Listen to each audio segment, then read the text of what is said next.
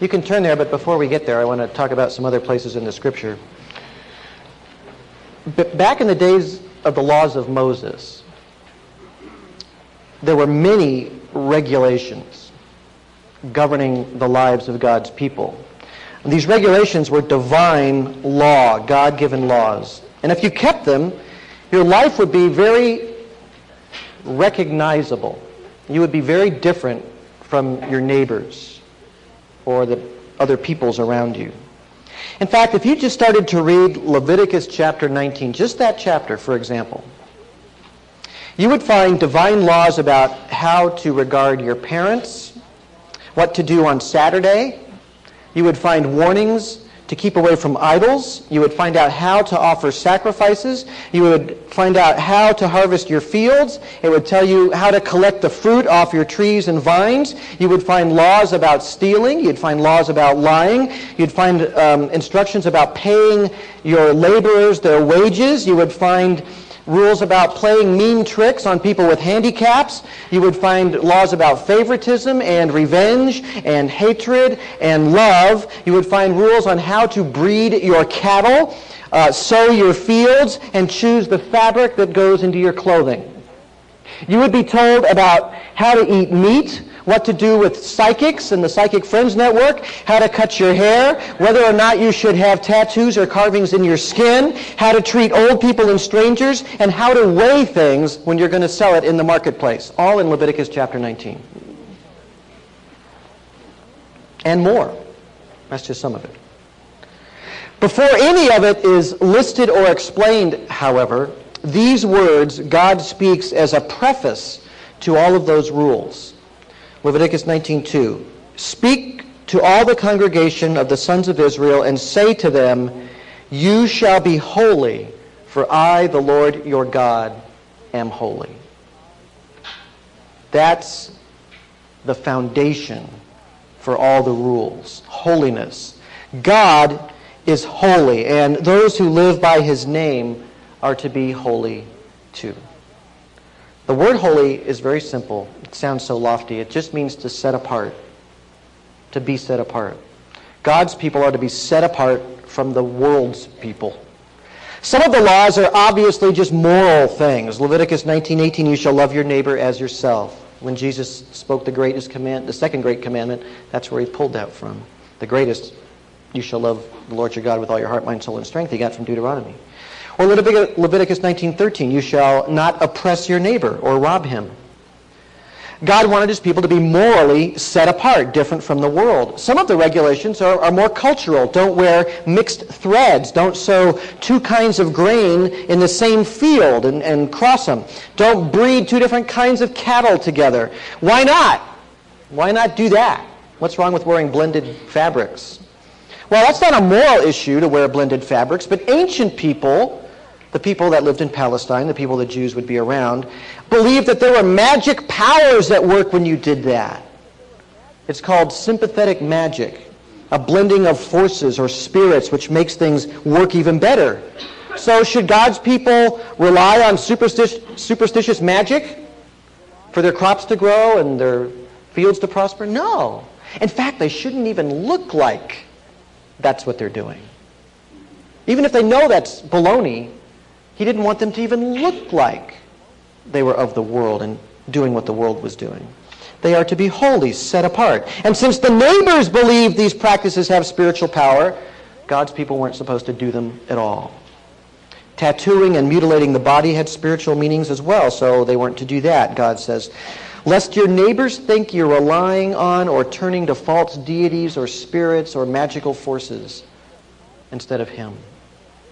So there was to be a marked and noticeable difference in the way God's people lived and conducted their affairs and the way their pagan neighbors conducted their lives. They were to be, God's people were to be holy or set apart. Why? Because God is holy. Perfectly just and good and right in all that he does. Now, the word holy or set apart is the same root word that occurs in the word sanctify. Same word, same Greek word. To sanctify something it's just to set it apart for a special purpose, uh, usually a religious or uh, holy sort of purpose. But that's all the same idea. Those who are called and saved by God are to be sanctified people, set apart, marked out differently from the world. That basic principle of Leviticus 19:2, you shall be holy for I am holy, is repeated in the New Testament in 1 Peter. 1 Peter 1:14 Peter says as obedient children do not be conformed to the former lusts which were yours in your ignorance but like the holy one who called you be yourselves holy be holy yourselves also in all your behavior because it is written you shall be holy for I am holy Peter affirms for the Christian the necessity of our holiness. Be holy, set apart in all your behavior, he says. Be sanctified. And sanctification is the theme of Romans chapter 6, 7, and 8, which we began studying last week. Now, sanctification is a very important issue for many reasons, but in Romans, Paul discusses sanctification because it is integral to salvation, but also because he needs to explain holiness in the light of what he's been teaching in chapters 3 through 5, which is justification by faith alone. Hey, stop using big words. I'm trying not to, but you got to use some big words. A man is justified, made right with God, that's what that means, by faith apart from works of the law. Romans 3.28 says that. You can turn a page over and say, yeah, it does say that. A man is made right with God. He's justified by faith apart from the works of the law. Has nothing to do with what you do. It has to do with who you believe in. Law has no place. Divine law, regulations, rules has no place in making sinners right with God. You know why? How can law make a sinner right with God when the very definition of being a sinner is that you violated law? How can law save you when you've broken it? It can't. All it can do is condemn you. In fact, the only beneficial thing the law can do for us is show us how wicked we are. And that's what he was saying at the end of chapter 5. It can open our eyes, but it can't save us. We are saved, as Paul has made abundantly clear in chapter 3, 4, and 5 of Romans, as we've looked at over the last months. We are saved by God's grace, by a gift of righteousness from God, bought with Christ's blood, and received by faith alone. People don't understand how God can love and save sinners by grace apart from law. So questions start popping up, and that's what happens in chapter 6 at the very beginning. Paul is quoting the kind of question he would get. What shall we say then? Are we to continue in sin that grace might increase? See, in chapter 5, verse 20, he said the law came in that transgression might increase. In other words, when there's laws, there's more sin. Because people are so wicked that the more rules they have, the more they want to break them. So God's law actually brought more sin into the world just because people are so rebellious in their hearts. But he said, but where sin increased, grace abounded all the more. The law did have this wonderful function of awakening us to our sinfulness. You don't really think about your sin until you see the law and say, oh gosh, I haven't kept that. I've broken that. Oh, I've broken that. And it, it awakens you to your own wickedness. So grace abounds all the more, he says, because God is bringing salvation through this process. Verse 21, that as sin reigned in death, even so grace might reign through righteousness to eternal life through Jesus Christ our Lord. Well, then the wise guy says, oh, are we to continue in sin that grace might increase then? If grace abounds all the more when there's law, well, let's just keep on sinning. I mean, if God likes to save sinners by grace, we ought to just like make him happy, right? No, Verse 2, Paul says, No. May it never be. No way. Drive the thought from your head. And his explanation of why grace doesn't produce sin, but rather produces holiness, is now to be fully discussed. That's what he's doing. It has to do with our union with Christ. We looked at last week, the first few verses there. We said last time we are joined to Adam by birth and carry his nature and we're joined to Christ by faith. Right? Just as truly as we're sons of Adam by birth, just as certainly we are joined to Christ by faith. And because of this union with Christ, we went to the cross with him in a very real sense. And we have risen with him in a very real sense. Verse 3 of Romans chapter 6 Do you not know that all who have been baptized, and we talked about that last week, he's really talking about spirit baptism, of which water baptism is a, an outward symbol of what's already happened in the heart when the Holy Spirit immersed you into the body of Christ and brought you to him. Do you not know that all of us have been baptized into Christ Jesus, have been baptized into his death? Therefore, having been buried with him through baptism into death, in order that as Christ was raised from the dead through the glory of the Father, so we too might walk in newness of life. For if we have become united with him in the likeness of his death, certainly we shall also in the likeness of his resurrection. So the New Testament refers over and over again to this union with Christ. You see it all the time. In Christ, in Christ. We are in Christ. We have this union with Christ by faith, and it's a finished reality. It is a, a done deal. We've died with Him, we've resurrected with Him, all past tense. It's not pretend, it, it's not a happy thought. In some profound sense, because we are baptized by God's Spirit into Christ, we are in some sense already raised and glorified with Him. Look at Colossians chapter 3. It's over a few books, or you can just listen. He says it so clearly there. It's right after Philippians.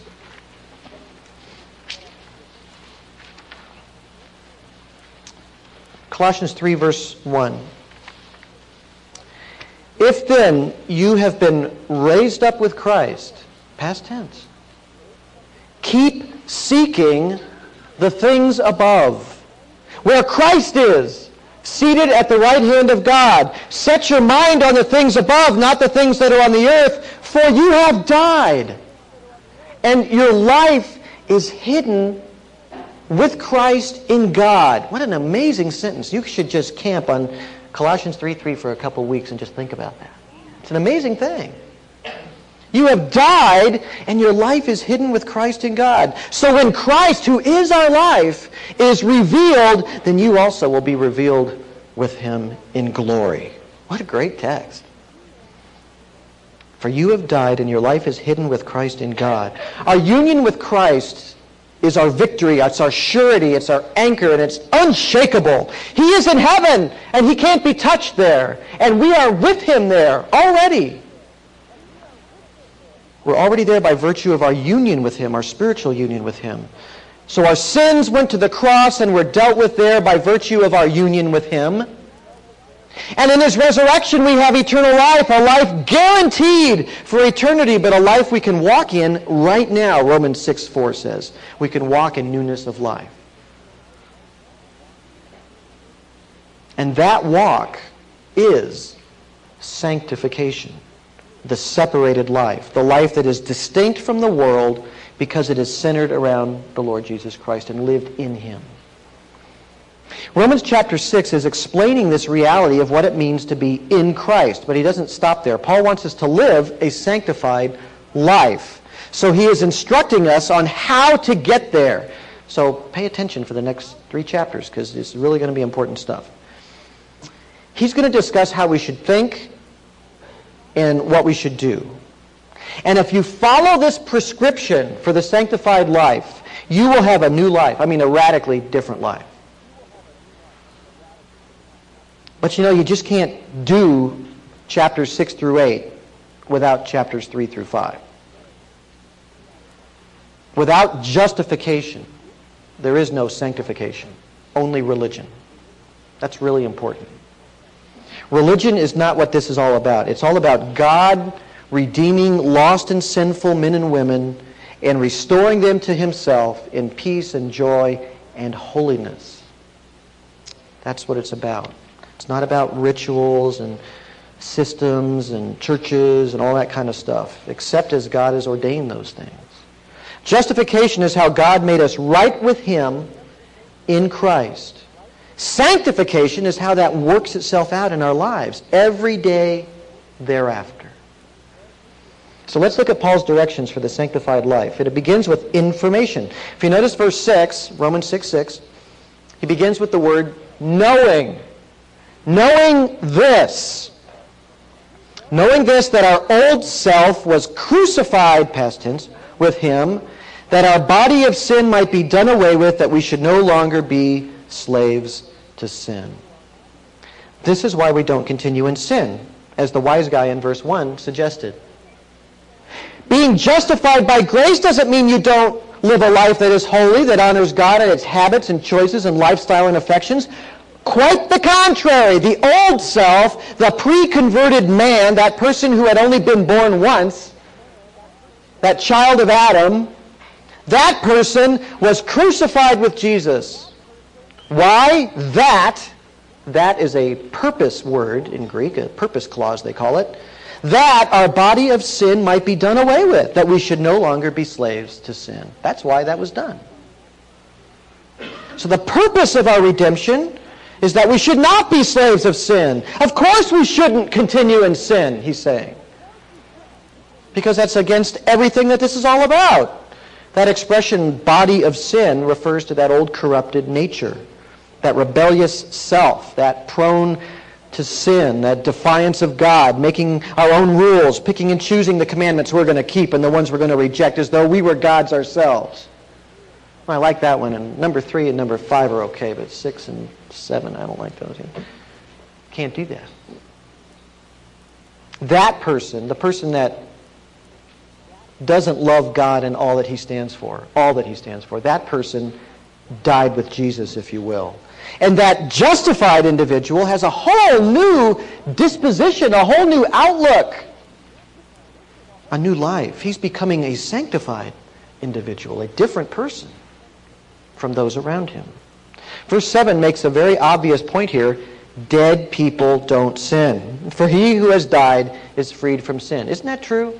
Have you ever really watched dead people sinning? They don't do it. Once you're gone, your sinning days are over. Well, in a very real sense, a Christian is a person whose old self is gone and whose sinning days are over. Now, right away, if you're a Christian, you're thinking, I don't know. You don't know me very well. Yes, I do. I know me. See, I know. I know what you're thinking. We're getting there. Let's keep on with Paul here. Verse 8. Now, if we have died with Christ, we believe that we shall also live with him. Knowing that Christ, being raised from the dead, is never to die again, death no longer is master over him. For the death that he died, he died to sin once for all, but the life that he lives, he lives to God. Now, notice in verse 9, you've got that word knowing again. It's talking about what we should understand. Knowing what? That Christ conquered death. He died to sin, bearing our penalty, but he is risen. And as he lives to God, so must we. So verse 11 says, Consider yourselves to be dead to sin, but alive to God. That's part of the prescription. Consider yourselves. Now he's asking you to do something. That word consider is the same word that appeared so many times in chapter 4. It's the same Greek word, it's just translated differently in English here. It's that word reckon. I think the King James might still say reckon here. Word just means to count. If you have an NIV, that's what it says. Count yourselves dead to sin, but alive to God. Consider yourself. Look at your situation as a believer and consider yourself dead to sin, but alive to God in Christ Jesus. Now, that's kind of a trick, right? He's suggesting sort of a trick. Like, one way to like change our behavior is to pretend that we're like a new person. That's what he's saying, right? Sort of like a brainwash yourself thing with like this little mantra, I am dead to sin. I am dead to sin. I am dead to sin. I'm dead to sin. I'm a new person. I'm a new person. I'm alive to God. You know, that might work. Sort of as this like Christian behavior modification program thing. That's not what he's talking about. He's not talking about pretending. This is simply a description of a capacity that you have been given in what the Bible calls the new birth, regeneration. If you are a person who has received the grace of salvation in Christ and you are born from above, you know what Paul's talking about. When you trusted Christ, you changed. You have an actually a different view of just about everything, don't you? Didn't things just change? Now, you're not perfect, are you? No. But things did change. God suddenly became very real to you. The Bible actually started making sense when you read it. You know, when I read the Bible before I was a Christian, it was like, what is this stuff? And after you're a Christian, it's like, oh yeah. You know, some of it's still hard, but yeah, I'm getting it. Some things you used to just really enjoy, you find detestable now. And some things you thought were strange or silly now seem really beautiful and true. The world seems quite different to you. Nobody on earth imposed this change on you. It just happened. Somebody that's outside the earth imposed this change on you. It's a work of God's Spirit. That's the new birth. The awakening of the Spirit of God at work. And part of that new birth is a holy, H O L Y, holy disposition. You are drawn to and you approve of what is good and pure and wholesome and true in your heart. You've been set free. You know, there's a lot of talk about free will, and we'll be talking a lot about free will when we get to chapter 9, 10, and 11. But before you were saved by God, your will had an extraordinarily limited freedom. You could only choose between sins and incoherent and inconsistent philosophies and religions. That's all you could do. That's all you had the capacity to choose from. Some choose sins of degradation, cheap thrills, and bodily stimulation. Other people choose pride and superiority and moral self-will. And other people choose sins of autonomy, putting oneself in God's place, making up their own rules. Other people choose sins of idolatry, substituting man-made religion for divine truth. There's all kinds of choices you can make, but it's limited to wickedness and error. Apart from God, you could not choose genuine righteousness if you wanted to, and you don't want to. It's not even an available choice. You could not, even if you wanted to, live a holy life, and you didn't want to. But with the new birth, you have a much freer will. Now you can choose to follow new God-given capacities. You can choose Him every day. Every moment, if you would. You can. You can choose not to sin in any way. Now, we all do. I know that. We all stumble. But you've got the freedom not to. Part of succeeding in choosing a holy life is simply knowing that you can. And that's what he's saying. This is a divine promise that in Jesus Christ you have a capacity to overcome any sin in your life. And I'll tell you, as a person that's dealt with people with this issue for years, including myself, you can, you really can overcome any kind of sin. You think of the worst sin you can imagine? I know somebody that's overcome that sin, had genuine victory over that sin. It's possible, and it's promised. Most sins are habitual. It's just a way you become automatic. It's automatic ways of behaving or responding. By the power of God, that habit can be broken completely. Step one in sanctification is knowing. Knowing you don't have to do that anymore. You have a real spirit-given capacity to choose a new way, to behave differently. It's God's gift. It's not pretending. It's recognizing a new reality that's really there. So part of a Christian's routine in daily prayer is to acknowledge to God that we have died with Christ and thank Him for our new life in Christ and that capacity that He's given us to resist evil. And frankly, most Christians just don't do that. And then they get frustrated by their sinful habits. And I know, I know somebody out there is thinking, well, I tried that, but 10 minutes later I fell into a sin again. I got this craving for whateverness, and, and I gave into it. What am I supposed to do? Well, when that craving started, you should have gotten on your knees, gotten right back in prayer, thanked God for your new capacity to resist evil, and I won't do that today. That's what you should do. I am free from sin's grip. You are free. Just make the choice. Stay with it. The problem is people usually just give up because probably because they really want to keep doing what they were doing. I know when people come to me and say, I've prayed about that, I've prayed, prayed. I know they've prayed maybe, maybe a little. But not, they want you to think they've prayed a lot and that God failed them. But in reality, they prayed maybe a couple of times and real briefly and then just kind of went back and did their thing. That's really the truth, isn't it? We'd rather God be blamed for not fixing us than admitting how little we really do pray about these things and how little we really apply ourselves to the means that God has given us to succeed. There's more you need to do. We've talked about our mindset, our thinking. The next step also involves the will. Verse 12 Therefore, do not let sin reign in your mortal body that you should obey its lusts. And do not go on presenting the members of your body to sin as instruments of unrighteousness but present yourselves to God as those alive from the dead, and your members as instruments of righteousness to God. You can see the will here. You're free to choose good or evil, sin or God. Your will is the central concern now. You are not biology, you know that. You're not just biology. The world thinks you are, but you're not.